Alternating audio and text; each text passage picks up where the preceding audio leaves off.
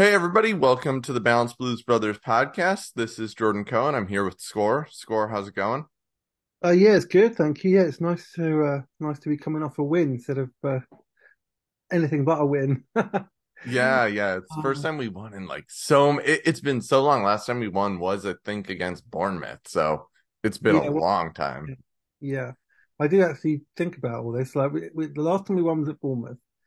The last clean sheet we we had was against Liverpool, when um, uh, Saltor, Bruno Saltor was, was was was in charge. The last time we won at home was Borussia Dortmund in the Champions League, and the last time we kept a clean sheet um, clean sheet was the Liverpool game as well. Uh, that, that Liverpool game, and then the last time we won three 0 in the Premier League was October last year. Like, it's just crazy. Like, I it's mean, insane. Yeah, I know. It's, it's, I was I was unusually anxious before this game. Like I shouldn't have been as anxious for a Luton game, but I was. Like we just needed this win so badly. I was convinced when Barkley took that shot from outside of the box when he lined up for that free kick. I was like, "Oh, this is a goal. Yeah. You know, it's a goal. It's gonna happen." Yeah, I mean, I was I was watching it on um on Sky in the UK, but my stream is um my stream is like about a minute or two behind that of people, um, other people who are watching. And so I knew that wasn't going to go in before it went, before he took it, which is kind of, which was kind of relaxing. Like people tell me what was going to happen about a minute before it did. So, um, that kind of actually made it a bit less nerve wracking when Bournemouth got, uh, not Bournemouth, um, um, uh, Luton got near our box you know, because I, I, knew we were going to score. Yeah, yeah. I mean, I was uh, I, I was really quite pleased from how we played, and I think even though it's just Luton Town, I mean, Luton Town last year in the championship won so many matches with this kind of two striker setup where they just played long balls and scored. And I mean, basically since Lampard version one, long balls over the top have been Chelsea's weakness. And so I was quite pleased when they did not only not score from any long balls over the top, but I mean, we kept Luton completely out of like our defensive third. They we did not let them advance ball, and when they did, we were able to recover really quickly. I can only think of one time where our back line got beat. Otherwise, our back line was really good. But so I guess that leads to kind of the first point, which is I think today, because it's just the two of us, what we'll do is three positives from each of us trade off style. So why don't you take the first positive? What's your kind of first big good thing from this win? Uh, um, wow. Well, I think uh, Nicolas Jackson scoring a goal is really positive. I was I was I I didn't I didn't realize I was so excited I, I, would be so excited for him scoring, but like I was I really celebrated that goal more than the more than the other goals because he's played so well in, in you know in all the games so far, and his work rate has been so good, and his movement has been good, and he's got in such good positions, and he deserved a goal. Um, and like it was a good goal. It was a really good goal. Like you know that ball from Enzo, and then a brilliant cross from Raheem Sterling, who had a great game but we'll talk about that. Um, and yeah, he was in the right position, and he just he just put it in. Like it was, it was. I was really, really pleased about that. And it was obviously it was the third goal, which, which was kind of the cherry on top of the cake as well. Kind of, it just really helped us, helped everyone relax because we knew we weren't going to lose at that point. We knew we were going to win. There's no way they were going to score three goals in, you know, whatever it was left. Um, yeah, and, 20 minutes, 20 minutes yeah, or so. we knew that was going to happen, and yeah, So Nicolas Jackson, because I think Nicolas Jackson's been a positive of this season generally, and him getting his first Chelsea goal will be good for his confidence and might like you know because the first goal is always the hardest one, right? So for a striker, once you've got your first one, it's you can relax a bit. You know, you know you can score. You've you've got your first goal under your belt, like, and that makes it a bit more easy. Takes a bit yeah. of attention away from the future for future games. So that's that's that's a big number one positive for me. Yeah, I mean, he to me reminds me a lot of Diego Costa. And I know I'm not saying he's going to be as good for Chelsea or anything like that, but just in terms of his willingness to make runs in behind, his hold up play, and his pressing, like his work rate, it's so Costa to me. Like, it's just he, I mean, listen, I'm not saying this is his personality, but if he wanted to become our new captain shithouse, I think that that kit is ready to roll and he could become it. Like he is just I mean, he's been incredible every match this season and frankly during the preseason too. I I can't believe he was as affordable as he was because to your point, even when he's not scoring goals, he is contributing. And the fact that he's now that he scored that goal, I, I I'm really optimistic. I mean, like what do you think? Do you think he is kind of Chelsea's future number nine on this front, or do you think he's kind of going to be a uh, like kind of maybe long term more of a rotational striker? I think he's got a chance to become a you know, number one striker. I really do. Pochettino certainly thinks he has he can as well from the comments he made after the game. I think he, I think he really feels like he's a kind of a player that he can develop. And we all know that Pochettino is very good at developing strikers and improving them uh, from his track record. Um, and so he clearly sees something in him, uh, and I do as well. I mean, when I he reminds me of, I'm not comparing him again, but to, to Didier Drogba, especially in his first like couple of seasons, like a lot of the movement and the the like the body shape and like like you know the runs he's making, like yeah, um, reminds me of Didier Drogba a bit. And obviously Diego was finishing got better as he went along at Chelsea, and I think that will be the same with Nicolas Jackson. He's only what twenty? Is he twenty one or twenty two? He's he's very young still, so there's plenty of time for him to develop and improve, and and he will. I'm sure he will. Um, it'll be good. I think it's important to have somebody else as well. Um, because we can't be dependent on one player to score goals. we can't be dependent on one striker because we know what Chelsea's like with injuries for start off, and then we, you know, and obviously it's good to have different alternatives as well. Uh, and I think his link up with, with Nkunku in pre-season was excellent. Um, and it'll be good when Nkunku comes back because I think Nkunku will, well, he'll have that link up play with him and he'll score goals as well, which will help. Um, but yeah, I think he's got a good, a good future at Chelsea. And it'll be interesting to see what we do in the next week or so in terms of attackers that we sign, because that might tell you about how, um, how Pochettino sees Jackson and the role that he has.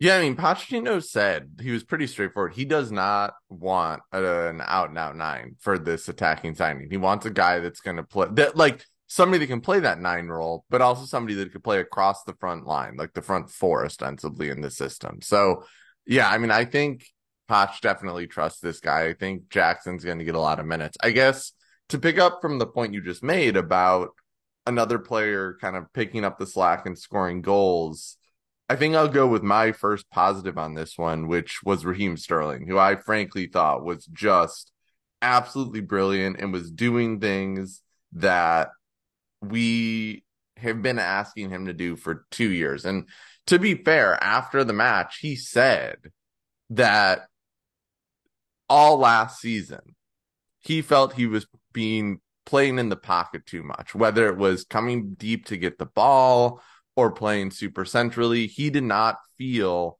like that was his game. And he told that to Pochettino, I think two weeks ago after the Liverpool match. And Pochettino basically said, like, listen, when you're dynamic, you're one of the best attackers in the world. So I will be willing to do play you wherever and however, as long as you agree to be dynamic. And I think we've seen that the last two matches. Sterling is held with, he's played very wide and then he's made those off ball runs. And I really, I mean, right? He said he wants to be our leading goal scorer. So yeah. let's like maybe that's the guy. I mean, I don't know. He right. I remember when we signed him, I remember going on Twitter, I made a whole Twitter thread and I said, this is a world class attacker that wasn't scoring as much because he wasn't playing a ton in Pep system. I think he only played 28 matches his last season at City. And it just like it wasn't that he was getting worse, it's that City was stacked. And I re- I don't know. I really think that if Pochettino can unlock him, maybe that is the other guy. But I guess I'll and and we have a listener question about Sterling a bit later, but I'll end kind of my first positive there. Like, what do you think of Sterling's match? Oh, he was fantastic. I, I was a big advocate of signing Raheem Sterling last year. Uh, I'm a big fan of his generally, um, and this is the Raheem Sterling that I that I wanted to see at Chelsea. Like he was, he was fantastic. I mean, he was brilliant against West Ham as well. He won the penalty um, which should have won us the game. um, and then today, uh, sorry, last night he was, you know, again the two. I mean, the first goal was incredible, brilliant skill, brilliant, you know, brilliant run, uh, absolutely great goal. Um, but his yeah, his movement, his pace, his runs in behind, he was just dangerous whenever he had the ball. He was a threat all the time. Uh, and you're right. I mean, he can, he's capable of getting you know 15 goals a season when he's when he's in his best form right? And if we can get 15 Premier League goals from him, that'll be invaluable for us. Like, especially if we add a bit of someone who can create a bit more, you know, and you know, yeah, I mean, especially when Nkunku comes back as well. Like you think about that in the second half of the season, then you and you've got Sterling and Nkunku causing you problems. That that means you can create overloads and defenders don't know who to mark, and so somebody has a bit of space and you get a goal. So yeah, I mean, if we can get the best out of Raheem Sterling this season, that would it'll be an absolute bonus and really, really great because um, he's a player I really wanted and I really wanted to succeed at Chelsea as well. So, uh, and he's an experienced player. Like he's somebody that like you can, you know, make a difference. Uh, he's not so young, but knows how to win things. You know, knows how to win matches, knows how to deal with the pressure of playing for a big club. You know, has won things already which we need in the squad. Like we haven't got many experienced players in the squad, so uh, I'm really happy about it. I was I've been really impressed with him the last couple of a couple of games. He's been our, one of our best players, you know, this season with Jackson and um, you know a couple of others. But it, um, uh, but yeah, I was really really pleased with him, and I'm excited for the season actually with with and see what he does because he's already got two goals. He's already he got nine Premier League nine goals last season in all competitions, so he's already got yeah. two. I mean, he, I, think, he's nine goals and I think two assists. So I think he was yeah. 11 total goal contributions last year. Yeah, and he's got two goals and one assist already this season. So he should have had, I don't know if you count penalties as assists, but he should have had two assists. um, but yeah, so hopefully that continues. Yeah, I, I mean, one of the things I really appreciated about yesterday was that he took four shots and I know it sounds crazy, but Sterling is best when he can shoot the ball. Like I think most attackers, right? And Sterling all last season what was so frustrating to me. And I think maybe this was just part of he was not playing a role that he felt was his best, but he wouldn't shoot the ball. He would get the ball in the box and then he'd hold on to it or he'd pass it. Whatever would happen, he wouldn't shoot it.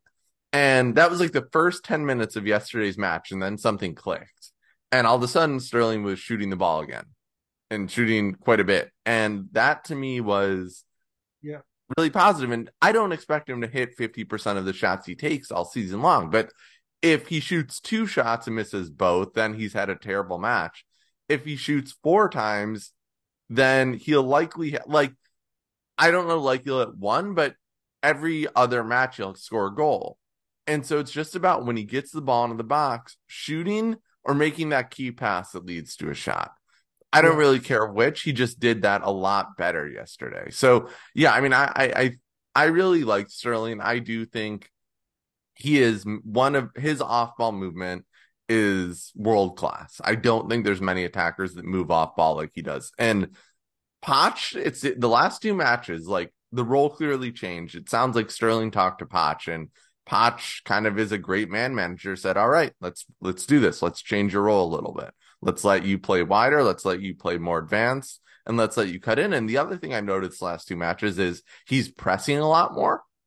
And mm. so part of me wonders is that like he enjoys what he's doing in attack, so he's willing to do more in defense. Because he was horrible pressing the ball last season and the first match of this season and this preseason. Like I saw them play Brentford at, at Stamford Bridge last year, and I can tell you Sterling didn't do jack all off ball. He just stood there. And yeah. so that has really changed. And part of it's fitness too. Everyone who watched Sterling last year told me that. Like and I saw that in person as well. I went to see the Newcastle game, right? And that, and um, I noticed that, and I feel I, I think part of that was that he was like a bit low in confidence because he doesn't feel that he was being used properly. Like it was a bit of a chaotic season. Um, I think also the fitness last season. I mean, the fitness last season was poor. Like we didn't have any conditioning coaches with any of our managers apart from until Lampard came in, and that was almost too late. Um, the players look fitter and sharper, and like they look more have more energy just generally. Like um, you know, he look really, really quick, really full of energy. You know, uh, and that's definitely a positive from last season. I'm not going to say that as a positive. That's not one of my three positives, but that I think that's just a general positive this season is that you know the fitness thing that Pochettino we, we thought Pochettino would bring is, is happening. That he's he's clearly worked them really, really hard and got them really, really fit, and you know they're they're they're looking up for it as well. So yeah, yeah, definitely agreed. All right, so what's your next positive?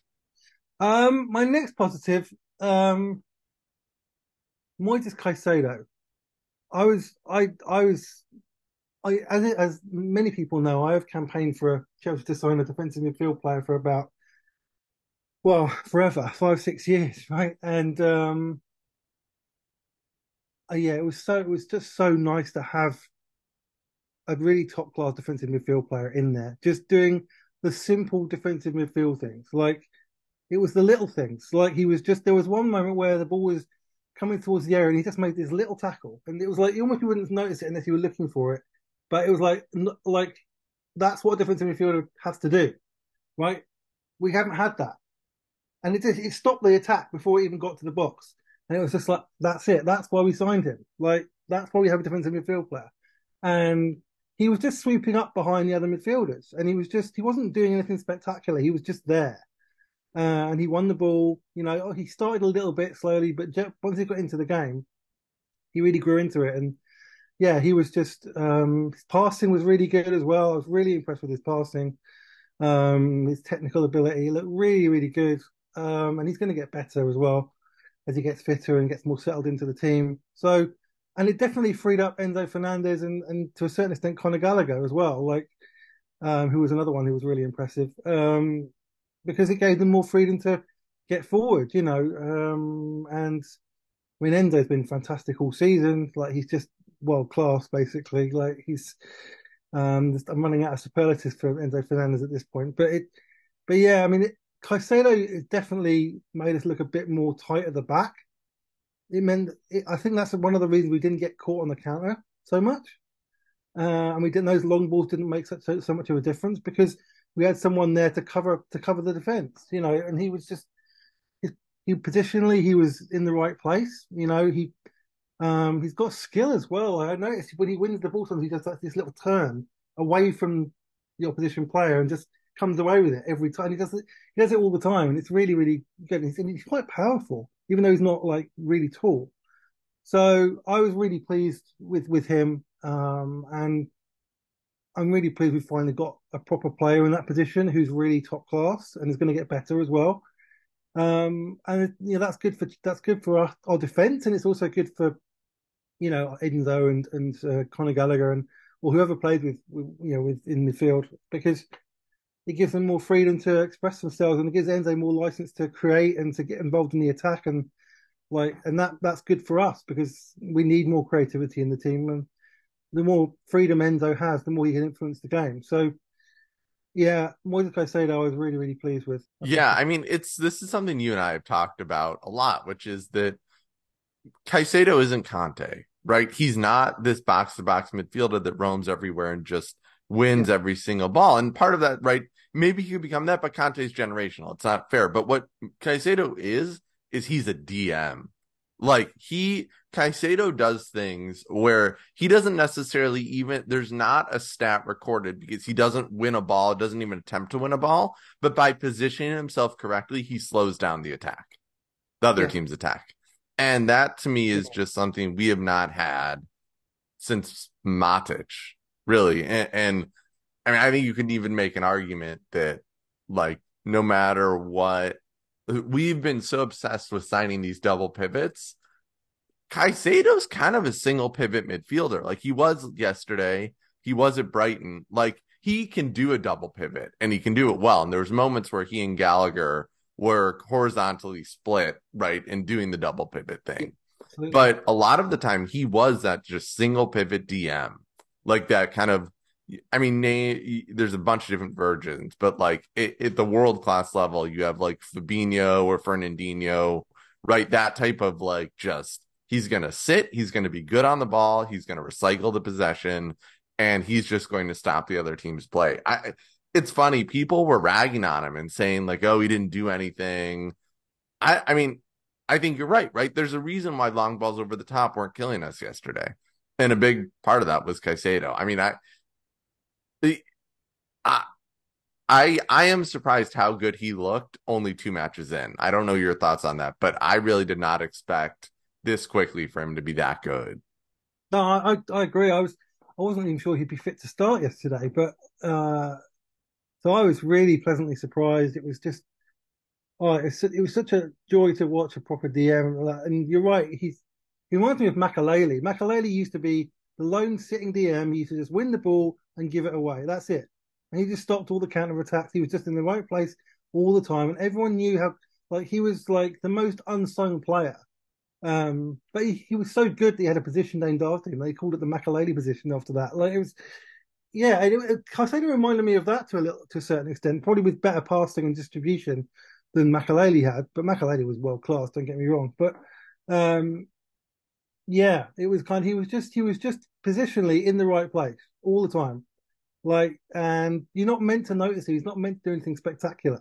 He's meant to just stop stop the other team from getting attacks, from winning tackles, stopping counter attacks, stopping long balls over the top, stop it like just protecting the back four or whatever it is, the back three, whatever, um, and uh, and then just giving it and then then starting off attacks, you know. And we had more counter attacking opportunities yesterday because you had a proper defensive midfield player. Like defensive midfield player, players at their best can start counter attacks because they win the ball in the right areas, and if they can pass the ball into the right areas, then suddenly, especially when you've got people like Raheem Sterling with his pace, you can just get the ball to him, get him behind, and you can suddenly score a goal on the counter attack. So, um, and we haven't scored many counter attacking goals in the last few years. So, um, yeah, yeah, no, I, I, I, was really pleasantly surprised, and I'm I'm excited to see him like get better and better, and then uh, it's going to be really interesting to see him against the real top side. Um, and um, yeah, I'm, I'm I'm really pleased with him. That's, I mean, that's a really really good signing. It'll be such a transformational signing for our team. Yeah, there was one pattern of play we used a number of times yesterday, and it led to at least one shot, maybe two shots, which was we would get the ball, whether it was through a goal kick or one back possession, but we'd recycle it back to the center backs or to Sanchez. And one of the center backs would pass to Caicedo Caicedo would pass to Disasi, and then Disasi would do one of these medium or long range passes to Enzo, Sterling, or Gusto, uh, yeah. uh, who are further up the pitch. And we w- caught Luton off guard every single time with that pattern. Like, and it, it part of it is Disasi's passing, like his passing is just incredible. But mm-hmm. also, like, you have that DM that can start that play, right? Caicedo knows his ability to handle pressure is really, really advanced so he'd get the ball, Luton would press him, but by the time Luton got anywhere close, that ball had already gotten to Disasi's feet. Luton were out of position, and Disasi just boomed it. Um, which I guess gets to my next positive, which is I really thought our possession play, and I this is even against West Ham. I said after the West Ham match, I said our possession, our defensive possession specifically, is so effective. And I mean this in only the positive ways, but it reminds me of how we looked under peak Tuchel, right? Where just like we're not doing nothing with the ball, right? We're doing things with the ball. We're do, do we're creating these kind of intricate patterns, but the other team can't win the ball from us. And I think part of this is this hybrid system Poch is using. Like against West Ham, it looked like it was more of four at the back. Uh, and against Liverpool, it kind of looked like both. And yesterday, it actually looked very much like a three at the back system. And I think part of that is that right? One of the things we're seeing in the Premier League this year is teams are attacking man marking. And I think that's kind of an innovation that started last year. But the De Zerbi was pressing with this like intense man marking system, and teams realized if we're going to get through Brighton, we need to fight man marking. And now they're doing it with everybody, especially like lower bottom half the table teams. That's how they were playing. They are actually starting to press really high and just man mark everybody, kind of like Bielsa style. And I think part of the system is that what Poch wants is that left winger to be able to either defend inside or defend outside. And that's the man marker. The other people in that back line are not man marking, they're zonal marking. And so Luton, because they attack with two strikers, it ends up looking a lot like a five at the back. But I, that is besides the point. I, I am really impressed with how we are moving the ball. I mean, I think Caicedo was huge, but I, I keep saying this. I, Disasi's passing, I have not seen a center back build play with his passing like that in the Premier League. I mean, prime maybe Van Dijk, like that year Liverpool won the title. I'm not saying Disasi's that good defensively, but with his passing, he is just incredible. Yeah. He unlocks I've, so many things.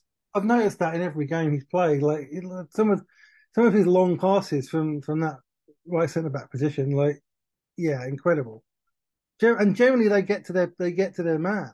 Uh, like he seems to have a lot like the, the vision that he has. He seems to bisect opposition players with it as well a lot of the time. And yeah, I, I yeah, I, I, am I know a lot of people are having a go at Disasi, but I'm actually really impressed with him overall. Like, yeah, he's got to tighten a few things up defensively. Yeah, I agree with that. But but generally, I think he's a good player, and I think like again, he's like he's really powerful, really strong physically. Like Pochettino loves those kind of centre backs, right? And he's and he's a bit older as well. He's not like really, really young. He's like 26, I think. So he's 25.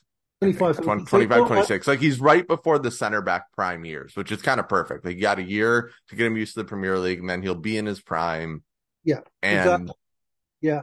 So I'm really pleased with him. And uh, he, he seemed like a good character as well, you know, a bit of shithousery and, you know, good mentality. And, and again, that's, that's, that's another impressive thing from our recruitment this summer is that most of the players seem to have a pretty good mentality.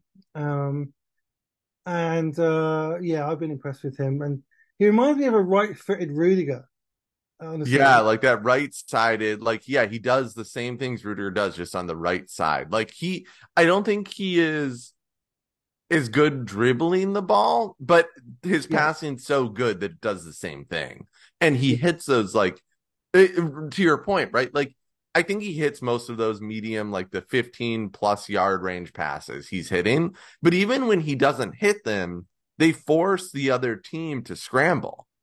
And like when Caicedo really fits in, right, when he's really used to this team, imagine Caicedo, like those 15, 30 yard passes, the other team scrambles and Caicedo goes and grabs that ball. Yeah, right. Then, like then he sets off like someone down the right or the left with his passing. Yeah, absolutely. Yeah, I, I, I mean, I know people. Disasi is the one people are eager to bench. I even when Nkunku comes back, even when Badiashile is ready to go, unless you can replace that build-up play, and, and I think Disasi has been he and Silva, like to give credit to Silva, but I, I think Silva has other flaws, but Disasi and Silva have been so good in that right sided buildup. Um, and I think that's like to be fair, like now I'm not trying to take anything away from Silva. He was also brilliant yesterday, but like it the center center back role, the passing is less challenging than it is in any other center back role because you have a much wider field of vision. And so as long as you're a good passer, which Silva's excellent, he's one of the best passing center backs in the world, uh you, you do well. And so I, I think Badiashile is going to play a lot in the center. I the other guy who looks better every match is Colwill. To me, like he's been good defensively every match, but like I yeah, I know people are saying he sucks at this position. That like hybrid center back fullback position is one of the hardest to play in, in the game because you need to be able to read are you supposed to be in fullback areas or are you supposed to be in center back areas and it changes throughout the match so like he's been key to our defensive possession play just from his positioning and defensively, he's rock solid.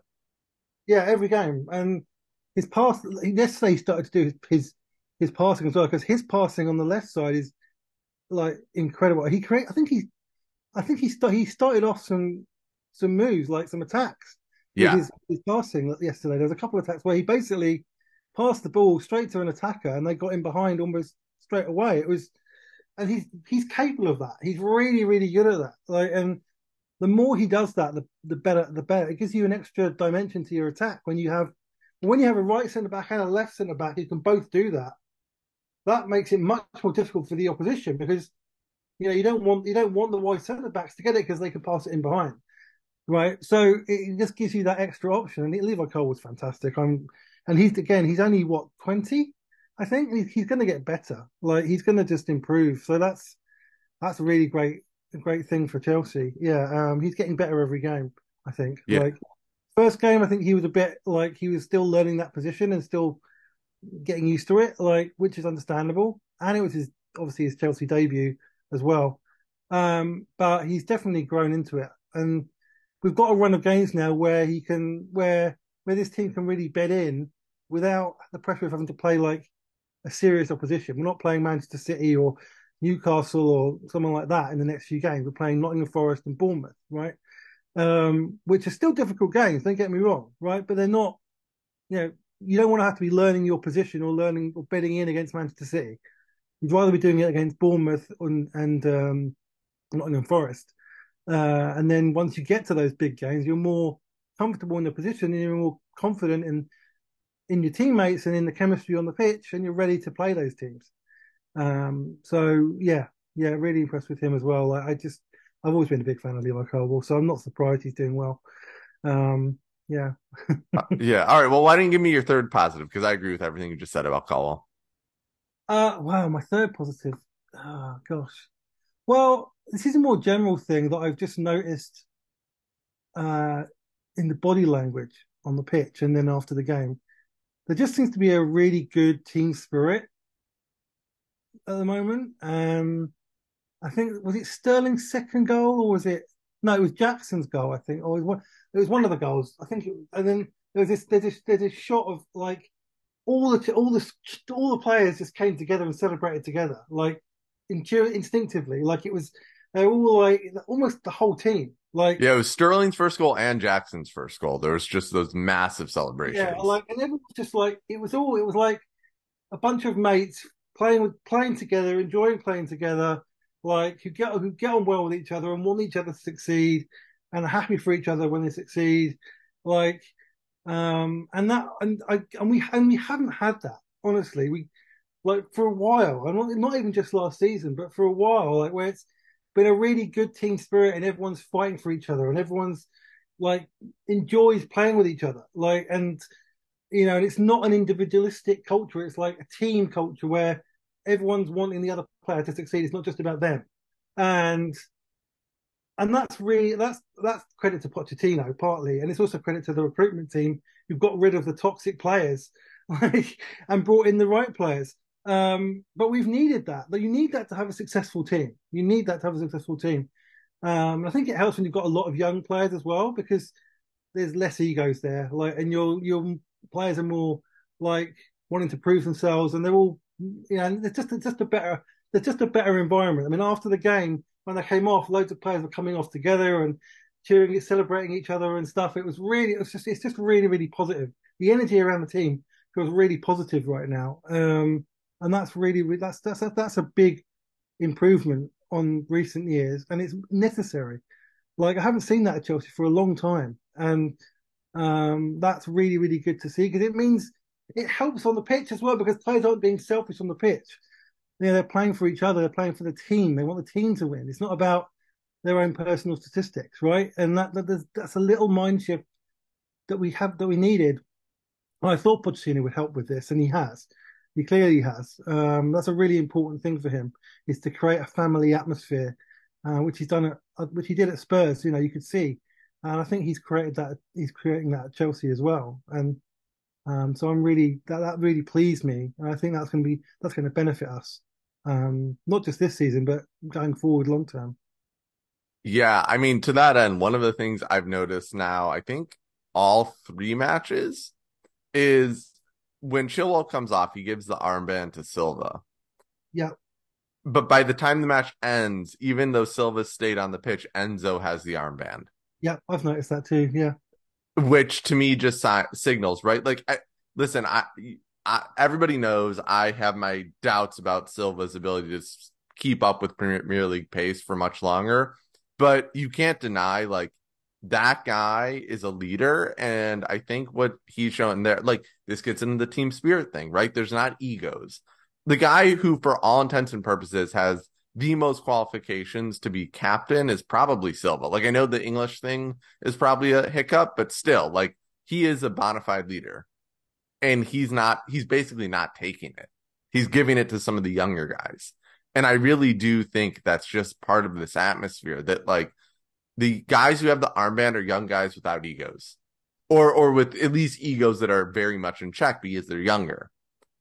Hmm. and that to me Matt, like i know chilwell's a little bit older but chilwell is an egoless player. Like just from his game the way he plays he's egoless. Like he makes chilwell makes more runs than most advanced strikers make runs. Like and then he recovers right? He goes right back to defense. So I, I really I, I, agree with you. I, I think the team spirit is really high right now. Um and, and like I'll give my last positive because I think it's related and you can just take it where you want. But it, it's some like part of this is good that it's just the two of us because I'm gonna like call up the Gallagher hive, which I think on Twitter at this point is you, me, and Seb C.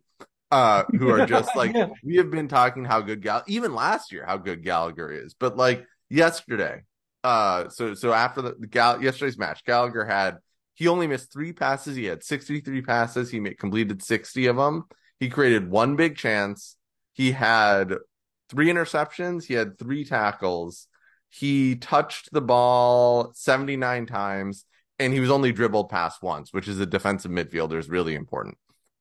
Yeah. But he was incredible and he's playing in a pivot and I remember all last season, people said, "Oh, you can't play Gallagher in the pivot." Well, clearly they were wrong because he can play in the pivot. He I, he's been great every game. Like even against West Ham, I thought he played really well.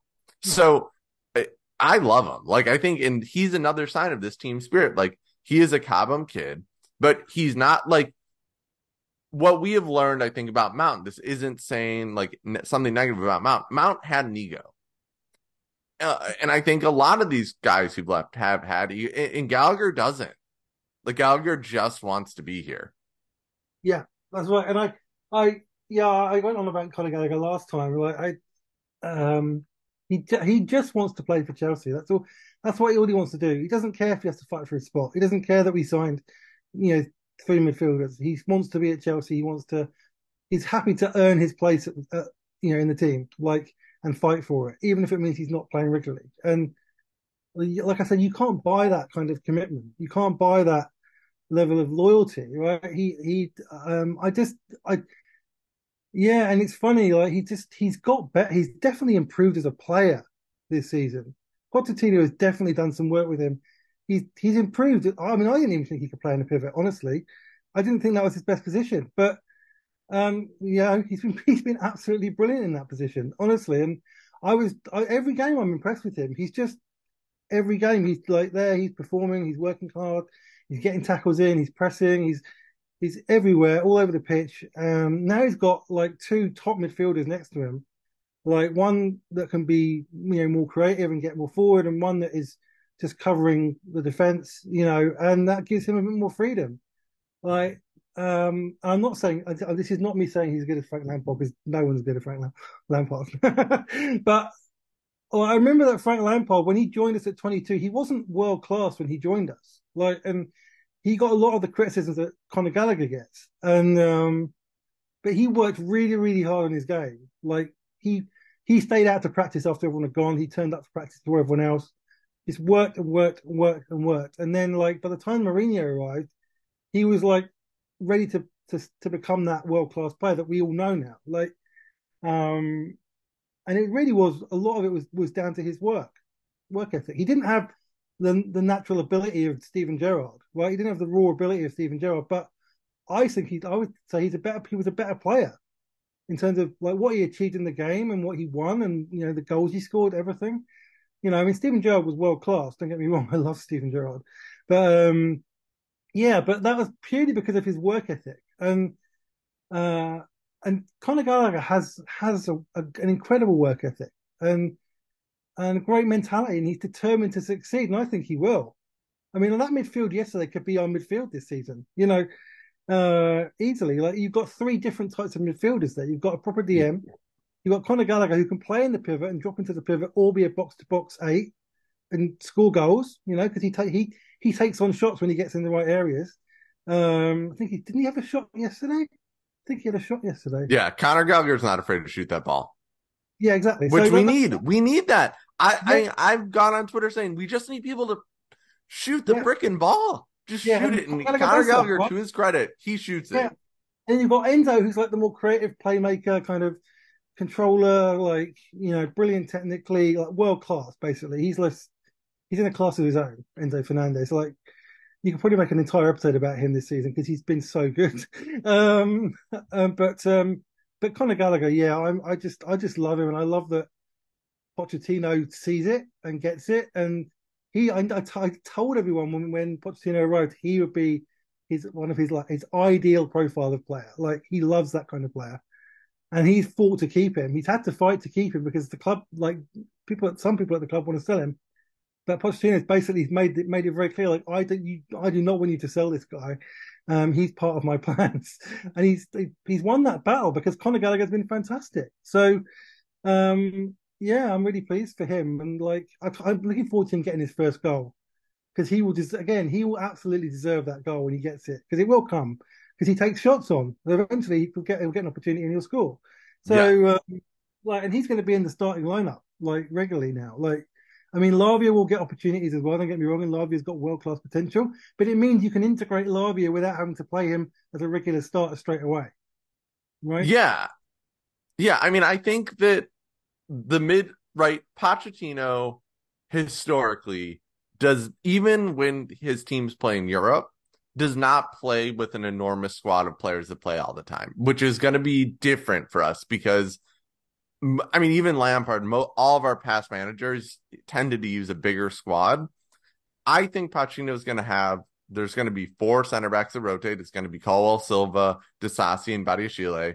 I think there's going to be four midfielders. It's going to be Enzo, Conor, Caicedo, and Lavia. And then Ugochukwu will play a little bit here and there, but I, I think he will be basically a cup starter and then a guy to come on and finish games. And then I think the attackers is where we may see a little bit more rotation, but like at this point, I think Jackson and Sterling like are kind of locked on. Like I, I it's tough to say that 100%, but like when Nkunku comes back, he's going to be another guy that I, I feel is pretty much locked on. Um, Joel Matson, Reece Gusto, I think are like those are fullbacks or, or, or wingbacks, whatever, what have you. So yeah, I, and I think that helps with team chemistry to the point you're last positive, right? Like when you play the same 16 players, they play better together. And eh, I get rotation and people always reference Pep and like the reason why Pep's teams don't have injuries like everybody else is they rotate a lot. But what you'll also notice about Pep is he rotates, but he rotates parts of the squad. So the the players that play together all have chemistry together. And that to me is really important. Um, and I think that's going to be similar to Poch. He's not going to rotate as much as Pep, but I think that's an important point.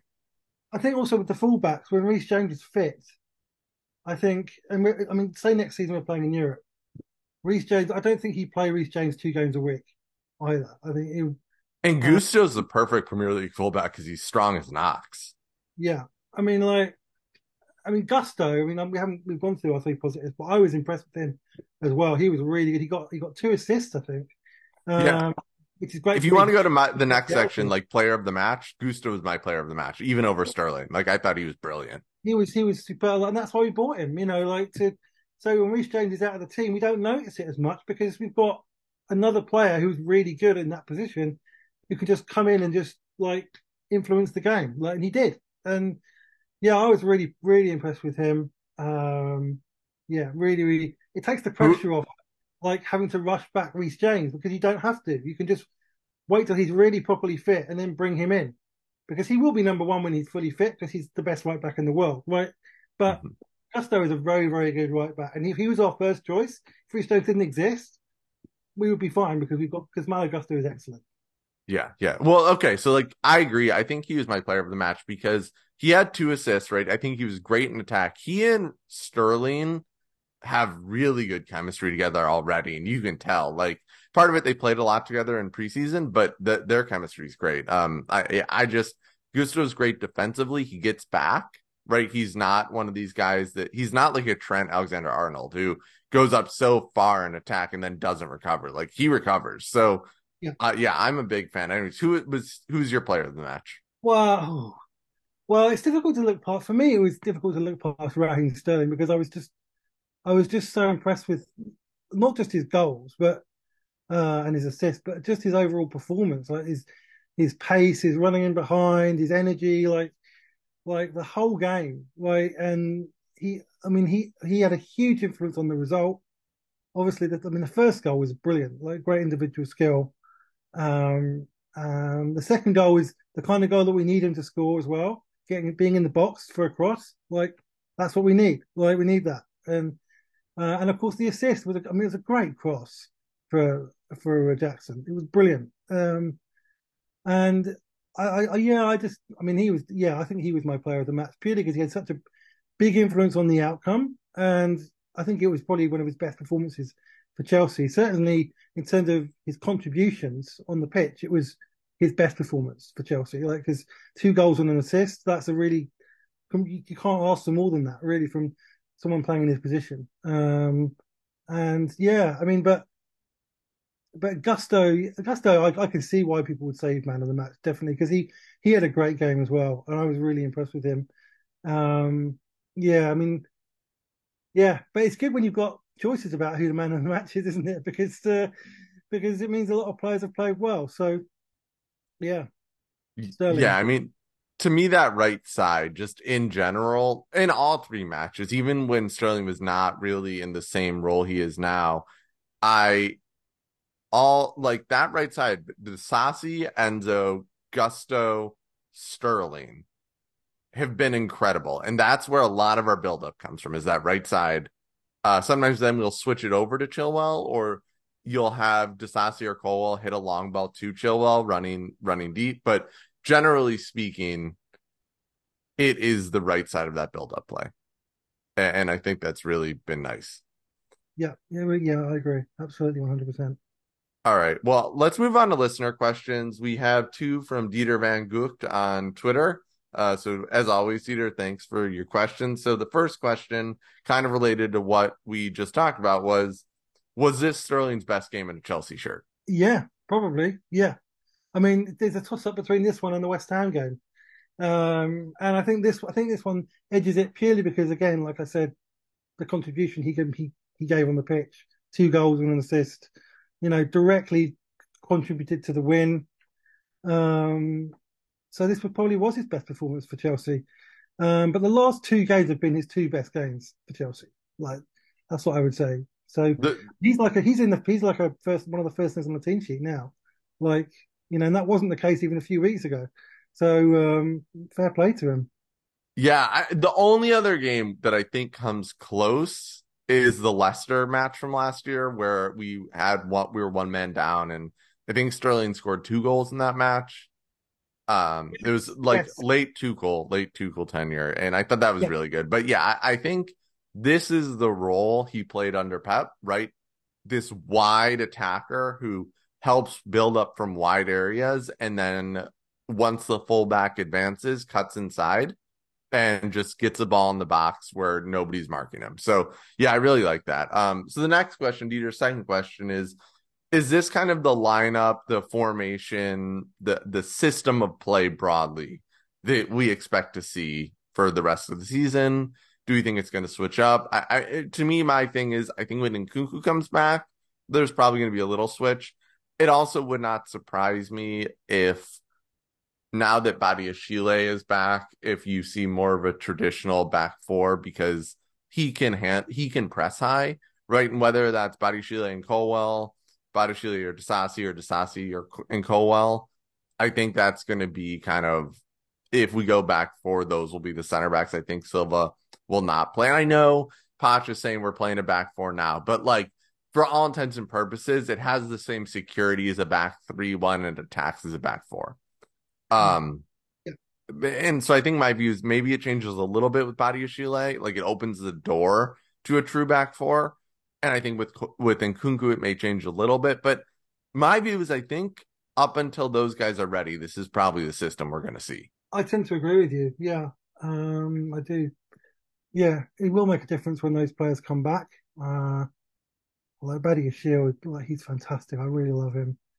Um, and he will. Yeah, I hope I, I want to see him play when he's fit. Um, his height and his power and his like just his defense all round ability is fantastic. Um, so yeah, and then of course in Nkunku, and Kunku was really kind of who he built the other the system around in pre-season. So, and then Pochettino literally said, I think people seem to have forgotten this, but Pochettino said we had like before the Liverpool game, we had to change something tactically because Nkunku got injured, and I was like, that makes sense. But everyone seems to have forgotten that Pochettino said that.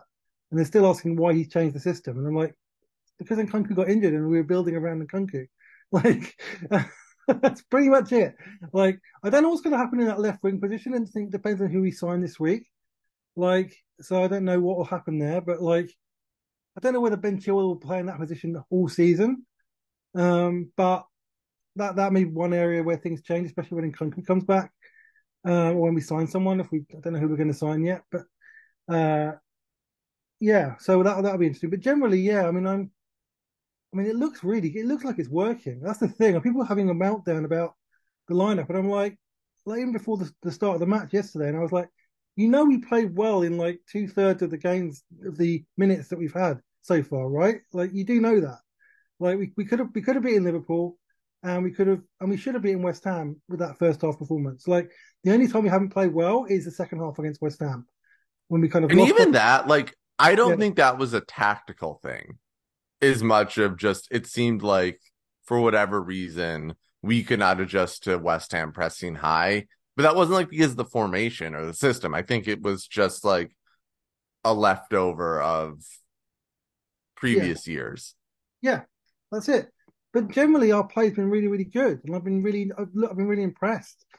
Like we just hadn't, again, as per usual, we hadn't had the goals to back it up, which is we have gone on about like all like so often now. but um yesterday we kind of turned it into goals, and we like it was effective, and you know we controlled the game pretty much. Like I don't, I don't really remember them having like like being a serious goal threat. Really, they had spells where they had where they played pretty well which was normal in a game. You expect that to happen, but um, but generally we we were we weren't in that much trouble. Um, you know, and obviously we I think we needed the second goal, and that was important. Um, after that, they kind of they, you know they, they knew they they, they weren't they weren't going to win at that point, and then kind of it all calmed down a bit. But um, but generally, um, but yeah, um, we played well, and it's working, you know, and the players are getting used to the system. And also, Caicedo coming into the team helps make it more effective as well. Yeah, I agree with that. I think it's also important for people to realize that we're two matches in or three matches in. Like, it isn't going to look perfect. It's just not. I mean, say what you will about Luton. That Luton team is the same Luton team that played this exact same system last year. And at the end of the day, sorry, I also just noticed we're recording this against Tottenham Bournemouth, and Kulusevski just had a great goal. Um, but nonetheless, I think that it's one of these things where we just are we're learning the system. I, it is not a super similar system to what we played under Lampard and under Potter um, it, it's a little bit more similar to Tuchel, but it's also a little bit more direct than Tuchel. and yeah. and and I think that it's just going to take time. We have not played this way. I mean, I can't ever think of a Chelsea team that played possession like this, but was also aggressive. Like this is kind of the first time I think I've seen a manager coach us this way. Yeah, I agree because you can see there's a combination of like the physical, aggressive, powerful kind of play which Chelsea is known for and suits us, but also there's a lot of I mean, we've, we've had a lot of possession, and we've kept the ball really, really well most of the time. Like, like you were talking about that earlier in the in the show. Like when we have those periods where we're in possession, like we just don't let anyone get the ball off us, right? It's it's you know, it's just it's really nice to see, you know, and they look confident in possession. The team, um, like every single one of them, like you got play, everyone is comfortable in possession. Even people talk about Conor Gallagher not being technically good. Even he looks good in possession. Like he's, you know, he's uh, and again that's that's part part of his improvement. But like, yeah, we look we just look comfortable on the ball. We don't like losing it. We're able to win it back, especially when you've got Caicedo in the team who's really good at winning the ball back. So and Conor, like I think for yeah, all, whatever yeah, technical d- technical issues Conor has, he wins the ball back. And so between him and Caicedo, it really like to your point, what's been strange in a good way, and I'm not saying Pochettino is better than these guys because I, I don't think he's proven that yet. But this style is like if you combine the physicality of Mourinho teams with Tuchel's possession play. Yes. It, yes. It's like it's a it, again. I'm not saying he's as good as either of those guys, and he's definitely not better than the two of them combined. But like nobody is right. First off, like nobody's better than the two of them combined, and they're both his like whatever issues people have with both of them, they are world class tacticians. But this style feels like a really nice combination of where both of their right, it's the physicality and the aggression of Mourinho's teams with the possession and like rotations of Tuchel's teams. And it's worked really well, even against West Ham. In all three matches, I think it's worked just brilliantly. Yeah. And when it really clicks, it's going to be really effective. Like, yeah. Going to win football matches. You know, yeah. Uh, there will be a game where we there will be a game where we absolutely batter someone at some point. There will. And mm-hmm. if, if we keep developing this style and improving and getting in confidence, especially if we had another attacker as well, and especially when Nkunku comes back as well, like um, there there will be a few games where we just it'll just it'll just click, you know, and um, we'll have one we'll have one or two of those games. You don't know who that's going to be against. It could be against anyone, um, but um, probably at home, I suspect. But like that, that, and that's that's great. I mean, we haven't seen that at Chelsea for so long. Honestly, you know who I really wanted to be against, and I, I, I yeah, I know, I know. The, the the I want Arsenal. I want us to beat Arsenal like five. I, I want like the game Lukaku's first game where he just uh Pablo Mari, I think was the guy who was guarding him, and Lukaku just destroyed him. Like I want a game like that where we just obliterate Arsenal three, four, five, three nil, four one, five one, some like just a complete obliteration. I think it's going to be hard. It may not happen, but that's who I wanted. Yeah, or Brighton. Brighton. I'd like Brighton would be great. Brighton would be great, especially like imagine Brighton and two of the goals are a Caicedo goal and a Colwill goal. Oh, I can't tell you how how enjoyable that would be. That would be like winning a cup final almost. Yeah, but, yeah, yeah. I don't want me to sound like a Spurs fan here, but that that would be that would be close. Yeah, it would be. I mean, especially Levi Colwill, honestly, because they spent half a summer twerking for him, thinking, "Oh, he's our player, he's our player." I'm like, and then he'll like he'll probably score the goal and celebrate like pumping the Chelsea badge. Well, you know what the guy, uh, the athletic writer, I'm going to forget his name, but but if that happened, he would say, "Well, they waited and they actually wanted Caicedo and Cole wanted to celebrate with the Brighton players. That's why they scored in that game." Andy Naylor, like Andy yeah, Naylor, can oh spin God, any yeah. like any negative story about Brighton to just be like the most positive thing. So I, I'm ready for it. But um, well, all right. With that, I think let's get out of here. Once again, uh, this was uh Jordan. It's at Sports by Stats on Twitter. I'm with the score. This is the Balanced Blues Brothers podcast. Thank you, everybody, and keep the blue flag flying high.